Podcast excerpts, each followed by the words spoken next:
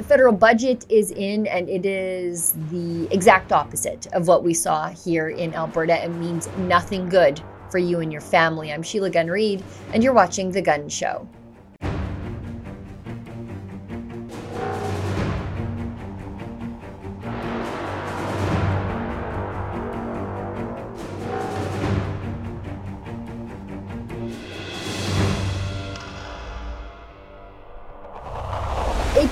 Canadians woke up to being the butt of the federal government's joke when the carbon tax jumped up to $65 a ton. It will hit you not only at the pumps, but everywhere along the supply chain because the carbon tax will be added to everything that is made, grown, or moved. So, well, really, literally everything. And then the federal budget is out and it is a catastrophe. Let me show you. Franco Terrazzano from the Canadian Taxpayers Federation compiled the numbers in an article for Sun newspapers. Look at this. In 2022 spending was 470 billion. In 2023 it will be 491 billion. Spending will climb to 509 billion in 2024. 523 billion in 2025, 538 billion in 2026 and 556 billion in 2027. Does that look like saving money to you? For politicians reading this in Ottawa, here's a clue to answer that question. If you increase spending by 85 billion, you're saving money wrong. Now, joining me today is my friend Chris Sims, the Alberta director of the Canadian Taxpayers Federation, to discuss not only what the hike in the carbon tax means for us here in Alberta, because we will be hit disproportionately hard by this bad federal government policy, as we tend to be with any bad federal government policy, but also what the budget means for you.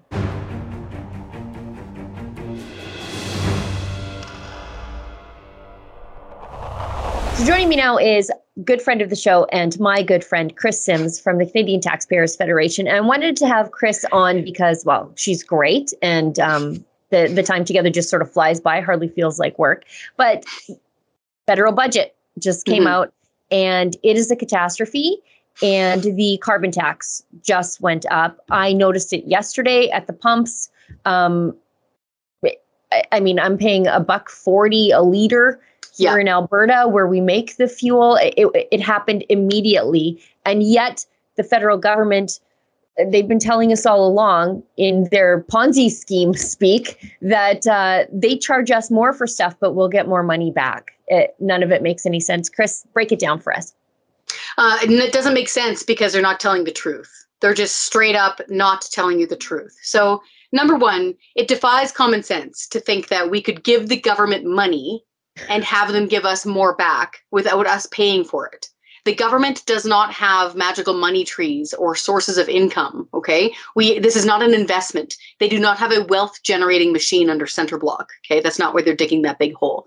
So, it's just on the surface of it, they think we're stupid. They think that we'll just believe that. Number two, the parliamentary budget officer, okay, which is an arm's length uh, independent auditor, basically. All they do is go through the books and go through the numbers, has said now in two reports, Sheila, that that's not true that you pay more than you get back, even with the rebates. And the way they do that, of course, is they don't just look at the pump price, like you just mentioned. We were, I paid a buck forty in Claresholm, which is typically some of the cheapest in all of Alberta. So we already saw it.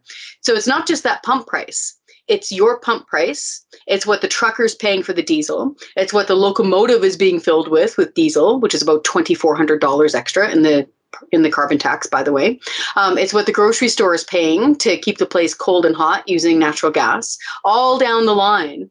And it's even the farmer who's using propane and natural gas to dry their product. So that's why we have this massive layering effect. And then, so the PBO apparently took elements like that into consideration and they talked about job losses, all that stuff. And so in totality, here in Alberta, we're getting screwed the worst. So, on average, an Alberta family is going to pay out about $710 extra this year, even with the rebates factored in. Now, why Trudeau and why Minister Guilbeault continue to say things like you'll get more back? I don't know. because their own math is wrong. So I think this is just pure politics and messaging. They're hoping that if they repeat this big fib enough, that people will just go back to sleep and ignore it. Yeah, if you made this claim as somebody who was starting a multi-level marketing company or or an investment scheme, you would go to jail. It's a Ponzi yeah. scheme as they lay it out. You know, give us more and I'll give you more back. It, yep. It doesn't make any sense. And you, you just mentioned the farmers there, and I see the feds are patting themselves on the back saying, "Oh, but we we exempted the farmers from the carbon tax on what our fuel. What about our inputs? Yep. What about our fertilizer so, inputs? Everything along the way is touched by this carbon tax." Exactly. Why? Because right now our modern world runs on oil and gas. You you cannot get away from it even if you tried. So that is why we have abundant crops. That's why we're able to do just in time delivery. That's why we're most of us are able to heat or cool our homes with the push of a button. You know, it that's why. And if you make that stuff more expensive through taxation, surprise, surprise, you make everything cost more. Now, I did want to give us a little tiny bit of a win here because I think it's important to take a look at the light. Uh, it sounds like we're going to get this exemption that we've been pushing for the Taxpayers Federation here, I think, for about four years. And that is farmers, like I just mentioned, use grain dryers, including propane and natural gas, typically, what I'm told. I don't need to tell yes. you about farming. Okay, thank you. and so we were pushing it. for an we were pushing for an exemption and it's passed the House of Commons. It's in the Senate now. And so we're hoping that it gets rubber stamped. And so we know this isn't a win in the sense of if I'm driving my pickup truck or if, you know, the, the, the trucker is driving his big rig or Sally is filling up her minivan, you're all still paying the carbon tax. But this is one small win where we're going to get those farmers exempted for drying their grain from the carbon tax. So we'll take a win where we can. So there will be some slight relief there, but we want the entire thing scrapped because this is just a massive tax grab and it does not help the environment. I have to pound this home because I was in British Columbia for much of my adult life. They've had the highest carbon taxes there since 2008 and guess what? Emissions keep on going up. Why? Because people need to heat their homes, they need to eat, and they need to drive to work. They don't have an affordable alternative, abundant energy source they can switch to. And so it's not helping the environment. All it is is making us poorer. And I got to stress so, um, wonky, smart people, I mean that truthfully, really smart people will say things like, the price on carbon is now $65 per ton nobody knows what the hell that means. Like, honey, did you pick up a ton of carbon on the way home? Like, nobody, nobody knows. But if you tell them that it's 14 cents a liter of, ca- of gas and 17 cents a liter of diesel, and if you do the quick math, that's 15 bucks for your average pickup truck, like a gas, like a 1500. Um, if you're driving like a heavier duty one, like if you're hauling cattle or something or towing something, and you've got one of those Ford Super Duty diesels, that's $30 extra, Sheila every yeah. time you're filling up. Like yeah. it's a mind-boggling amount of money. Yeah, and for a lot of guys, you know, my husband's in the oil patch. He does drive the big one ton. He has to. Mm-hmm. And, you know, sometimes he's got a five, six hour commute to work. Yeah. And this is this just eats up a family's bottom line. And, you know, I'm so glad that the CTF pushed really hard to get that exemption for grain drying because cereal crop farmers are price takers. They're not price setters. So this is not even something that you could pass along to the consumer the way you could at a greenhouse level or some of the other produces which actually increases food inflation. If you're worried about that sort of thing i am. I'm not so sure the liberals are. But yeah i mean there's no possible way for a grain farmer a cereal crop farmer to pass that along to the consumer. They just have to take the global market price on their product. And if their inputs are higher that's just tough on them. See again, this is this goes back to the term punishment. And I use that correctly because the very liberals who crafted the mandatory minimum federal carbon tax, the Trudeau carbon tax, describe the carbon tax as a punishment for the poor behavior of using fossil fuels in their language. And so this is how they see it. It's an ideological thing. This is not about saving the environment. This is just about punishing people for using oil and gas. And what really bothers me is that this is a severe punishment because people can't switch. There isn't right. anywhere for them to go. You've basically, in a fair fight, if you've challenged someone to a fight, a physical confrontation, and they have agreed and consented, if you've got them in the corner and their hands are up like this, it's unethical to continue hitting them. But that's exactly what the federal government is doing here because the average person, average person, cannot find that alternative, affordable, abundant energy source. And so, yeah, this is just a punishment. Yeah, it is a, punishment, particularly on the poor. If you have a family minivan mm-hmm. that's 10 years old, you need that vehicle to get to work to get your kids wherever they need to be you just can't walk into the dealership and buy a tesla no because justin trudeau wants you to go electric no no they just and don't so have the money for that. You know yeah. i think it boils down to sheila in many cases a lot of these folks making these decisions are multi-generational privileged people. And I don't like using that term because it's used as a wedge quite often, but I think it is an honest lack of understanding they don't understand what it is to be working class. They don't know what it's like to live rurally. They don't know it's like you know for like your husband having that major commute. For them they've perhaps lived just this kind of enclosed urban environment that's typically very highly paying and very job secure. They don't understand what it's like to have that older minivan or to have like that dodge ram pickup where it costs you 15 bucks extra to fill up now just in the carbon tax. For $15 i can get a roast chicken and a jug of milk Yep. Like that's food off of my family table every single week. And then if you add that and add that and add that to things like trucking, so that that big rig truck driver filling up two of those average size cylinders, not even the big ones, that's like almost $160 extra just in the diesel carbon tax. And then the locomotives. I sat there and nerded out and figured out what the capacity was on those fuel tanks on the locomotives in Canada. And on average, it's about $2,400 extra. And there's no exemption. And so this is, I think we've got a big disconnect between the yeah. folks who are making these laws, creating these punishments, and the rest of us who are paying for them. Yeah, there's a an underlying sense of classism in oh, the yeah. middle of all of this. That um, you know, these things do hit the people who make and grow things and build things a lot harder than it does the people whose commute involves coming down out of their high rise and stepping onto uh, you know a, a C train LRT. Yeah, exactly. Yeah. It's a big disconnect. And I must say, this is where I really want to hammer this home because this isn't even just you and I talking about it or the Taxpayers Federation or a rebel, you know, taking a yeah. really good stand on something. This is the Parliamentary Budget Officer's own language as well because they did more of a deep dive into the second carbon tax, which is supposed to be hitting us sometime this summer.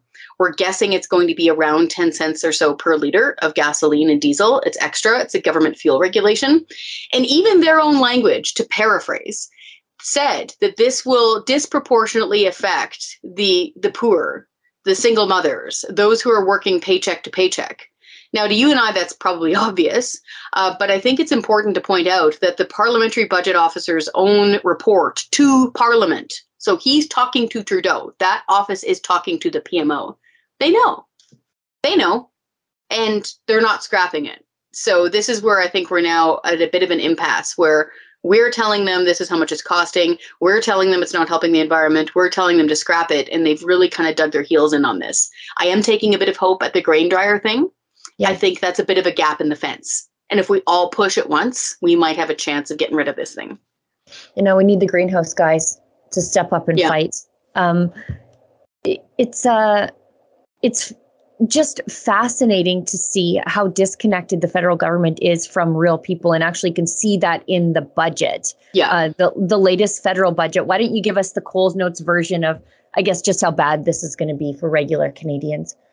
It's awful. Uh, my friend Franco Terrazzano, our federal director, he was in the lockup. Uh, you can go to our website, taxpayer.com, for free um, and take a look at all of our news releases and our articles there. Top line, uh, they're spending an extra $85 billion between 2022 and 2027. That's increased spending. Uh, a stat I saw, I think this is accurate. The Trudeau government itself, as an administration, has added something like 30,000 people to the ranks of the federal bureaucrats. And so, again, $85 billion increase in spending over the next five years. It's just mind blowing. We, we don't have the money for this. They need to be balancing the budget. And they don't even seem to understand that they need to balance the budget. It's not like they're like, okay, in two years' time, we're going to be able to come out of COVID and blah, blah, blah, and we'll eventually get there. No, that's not even on the horizon anymore. They're not talking about balancing the budget anymore. And the reason why this is so alarming, it isn't just because it defies common sense, because, you know, most households, a lot of them are failing right now because they're underwater, right. but most of them try to balance their budget or they know that it's something they ought to try to do if they can. Um, this isn't even connecting on this level anymore at the federal government level. And the reason why that's important is one, it increases the debt. Okay, so we're more than a trillion dollars in debt right now. That means that our interest payments, I think right now, as a line item, I think the interest payments are either about or a little bit more than our spending at the Department of National Defense. Like, it's crazy amount of money. A trillion dollars is what we are in debt. If you started counting right now, Sheila, it would take you 30,000 years to count to 1 trillion. That's how much debt we're in. And so it causes this interest payment that we all need to pay for as taxpayers. And what it also does is it also encourages the central bank, Bank of Canada, to print up more money, yeah. right? Which is then used to buy government bonds. This is the connection between deficit spending and money printing and interest rates. And so this was all very carefully explained by very smart economists to Trudeau and his team years ago. And he wants to be forgiven for not thinking about monetary policy. But unfortunately, we're the ones, taxpayers, average working people, people on fixed income, we're the ones that are going to bear the brunt of this. This is totally fiscally irresponsible.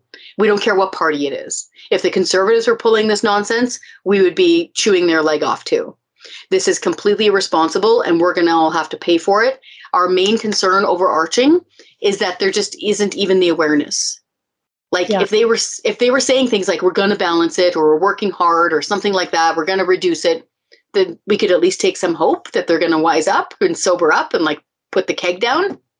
That's not even in the language unfortunately. So I was looking at Franco's Twitter account and he notes that taxpayers paid 31% more for bureaucracy over two years. So this is not over like a 10 year time span where you would expect that sort of rapid rise, but just two years.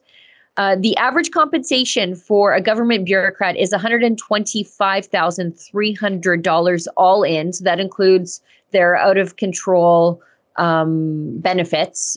And then we've got a government union that demands even more, could cost the taxpayer up to $16 billion over the course of just two years, while the people who pay these salaries are just struggling to get by. Yeah, this is really the tale of two pandemics, as Franco has put it many times and very well. I can't stand it when politicians and bureaucrats will say something to the effect of, well, we're all in the same boat. No, no, we're not. We're all in the same storm, but those folks in the bureaucracy and in government jobs are typically in big taxpayer funded yachts and the rest of us are kind of treading water. Uh, you know, yeah, we're we hear- we're hanging on to the garbage in the ocean that they're throwing overboard. Flotsam and Jetsam. Uh, she won't even scooch over so we can float on the door with her. Yeah, it's, it's it's a problem. And so this is where it gets really frustrating because we're paying their salaries and they just keep on demanding more. And the reason why those costs went up because apparently over the last six years or so, Prime Minister Trudeau has added about 30,000 people to the payroll. Like it's an astonishing number. That's the population of Courtenay in Vancouver Island. Imagine all of those people now being added to the ranks of the so called public service. And we're all paying for it. And unfortunately, it's going to get worse. Uh, a lot of the government employee unions are demanding crazy high uh, salary and wage increases. In some cases, 14% per year for three years. Like we had to check that six times because we thought it was a typo. No, no, there there are in some cases some uh, government unions demanding a more than forty percent pay increase over the next three years, or they're threatening to strike. So it's going to get worse before it gets better. Um, I think my re- best recommendation would be to keep, keep hammering your MP, keep emailing your MP, send your MP your heating bill, your grocery bill, what your truck payment costs, and say that you expect them to rein in this spending. And that also starts with their pay raises, by the way. members of parliament took their fourth pay raise uh, during this last four years, uh, while the rest of us are getting pay cuts or losing our businesses. And it's an outrageous amount of money. They were already making, Sheila, $189,000 per year as a backbencher. That's just backbencher. Ministers make more than $200,000. I think it's 237. And keep in mind, for folks who haven't worked on the Hill, it's easy to forget where their expenses go. Their their housing's paid for, their hydro bills paid for, their food is paid for. They have hot meals three times a day right there in the lobby of the House of Commons. Like they want for really nothing when you're a member of parliament and they're taking their fourth pay raise. It's just gross. It's outrageous.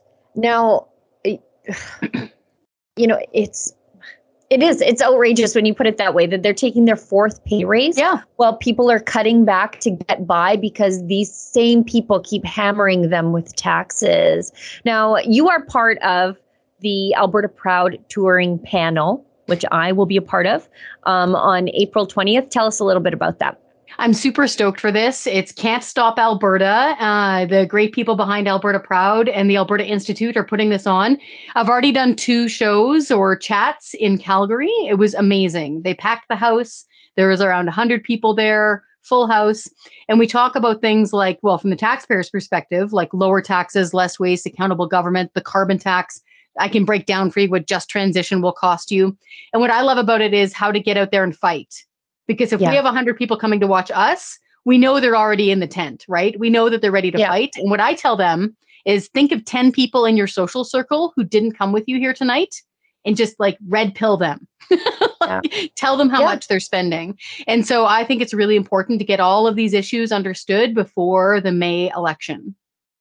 Yeah, and we we have to arm our army of pro freedom evangelists with really good concise arguments to take out with them into the world um, because the other side likes to confuse things with unnecessary jargon right? Like they say a price on carbon i'm like yeah. i mean a tax a tax on life?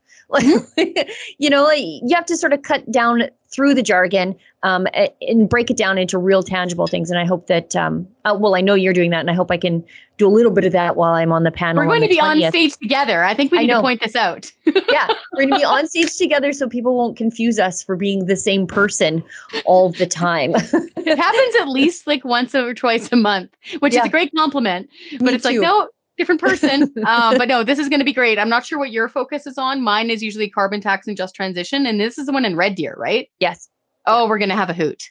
Yes. so come to Red Deer and come you can Red watch Deer. us talk about freedom and low taxes. Exactly. Now, before I let you go, Chris, okay. um, I want you to let people know how they can get involved with the Taxpayers Federation in the fight for smaller, more accountable government. Thank you. Uh, so if you go to taxpayer.com, click on the petitions tab. We've got something for everybody there. That's what I love about the petitions that we have. You know, if you want to get rid of the PST on used items at thrift shops in BC, we've got a petition for that. If you want to stop funding the media, we've got a petition for that. If you want to scrap the gun grab, same thing. So just sign up for one of those petitions. And that does two things. One, it puts pressure on politicians. So we actually make change. And two, you're signed up to our standing army. And that way, when it's time to do a critical mass blast of email on one person's email address and make it crash for the day, which is exactly what happens, you'll be the one helping. So just go to taxpayer.com and sign up on petitions that tickle your fancy, and then you'll be joining our army. That's wonderful. Chris, thanks so much for the interview today. Um, you're a fan favorite and you're just a personal favorite too. So uh, we'll have you back on again very soon. And I can't wait to see you on the 20th. Yeah, I'll see you there. I'm bringing you with this shirt. Love it. okay. See you later, Bye. buddy.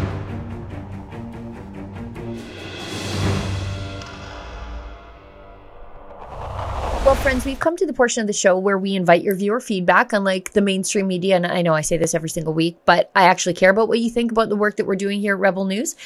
And so this is why I give out my email address right now. It's Sheila at rebelnews.com. If you have a question, a comment, a criticism, send it to me. It might just get read on air. And t- today's viewer feedback is indeed a criticism, but I, like I said, I welcome it. I want to know what you think. This comes from Ken. who writes to me Hello, Sheila. I want to begin by saying that you are great and I appreciate you as a journalist so much. I feel like this is a criticism being stuffed into a compliment sandwich.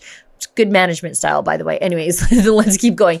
I especially love that you are open about your faith in our great God.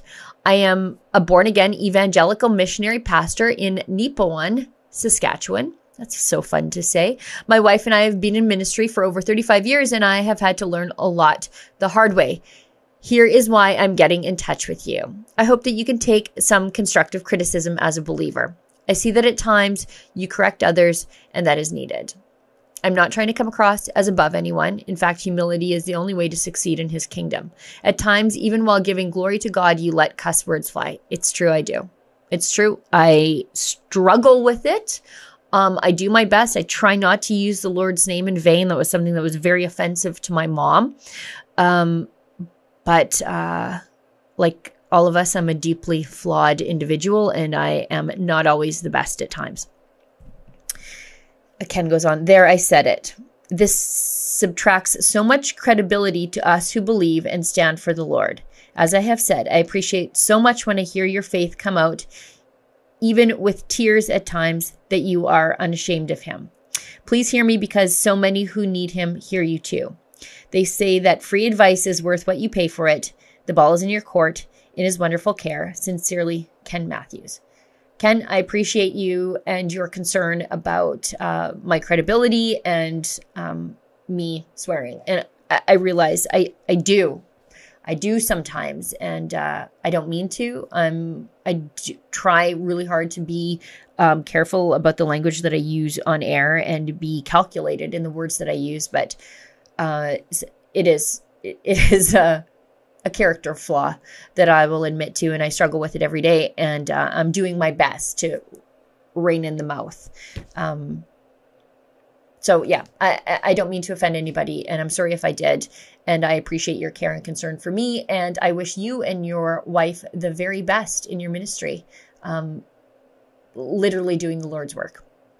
Well, everybody, that's the show for tonight. Thank you so much for tuning in. I'll see everybody back here in the same time, in the same place next weekend. Remember, don't let the government tell you that you've had too much to think.